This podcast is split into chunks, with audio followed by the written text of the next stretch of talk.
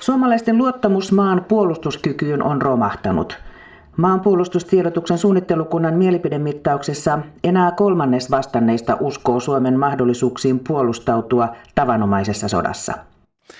No nyt alkaa sata armeijalle rahaa. Kenraalit, ne voi jo alkaa selailla postimyyntikatalogi, että mitäs aseita sitä nyt ostettaisiin. Vai netin kautta, kun ne nykyään tilataan.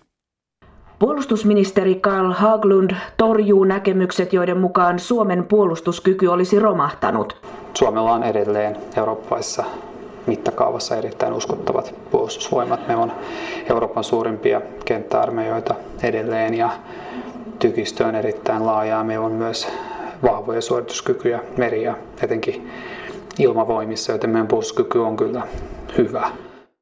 No eikö me nyt sitten oltukaan kusessa? Ei ministerinä ole helppoa. Jotta saisi lisää rahaa, niin pitää ruikuttaa, että puolustuskyky romahtaa, jos ei näitä miljardeja saa.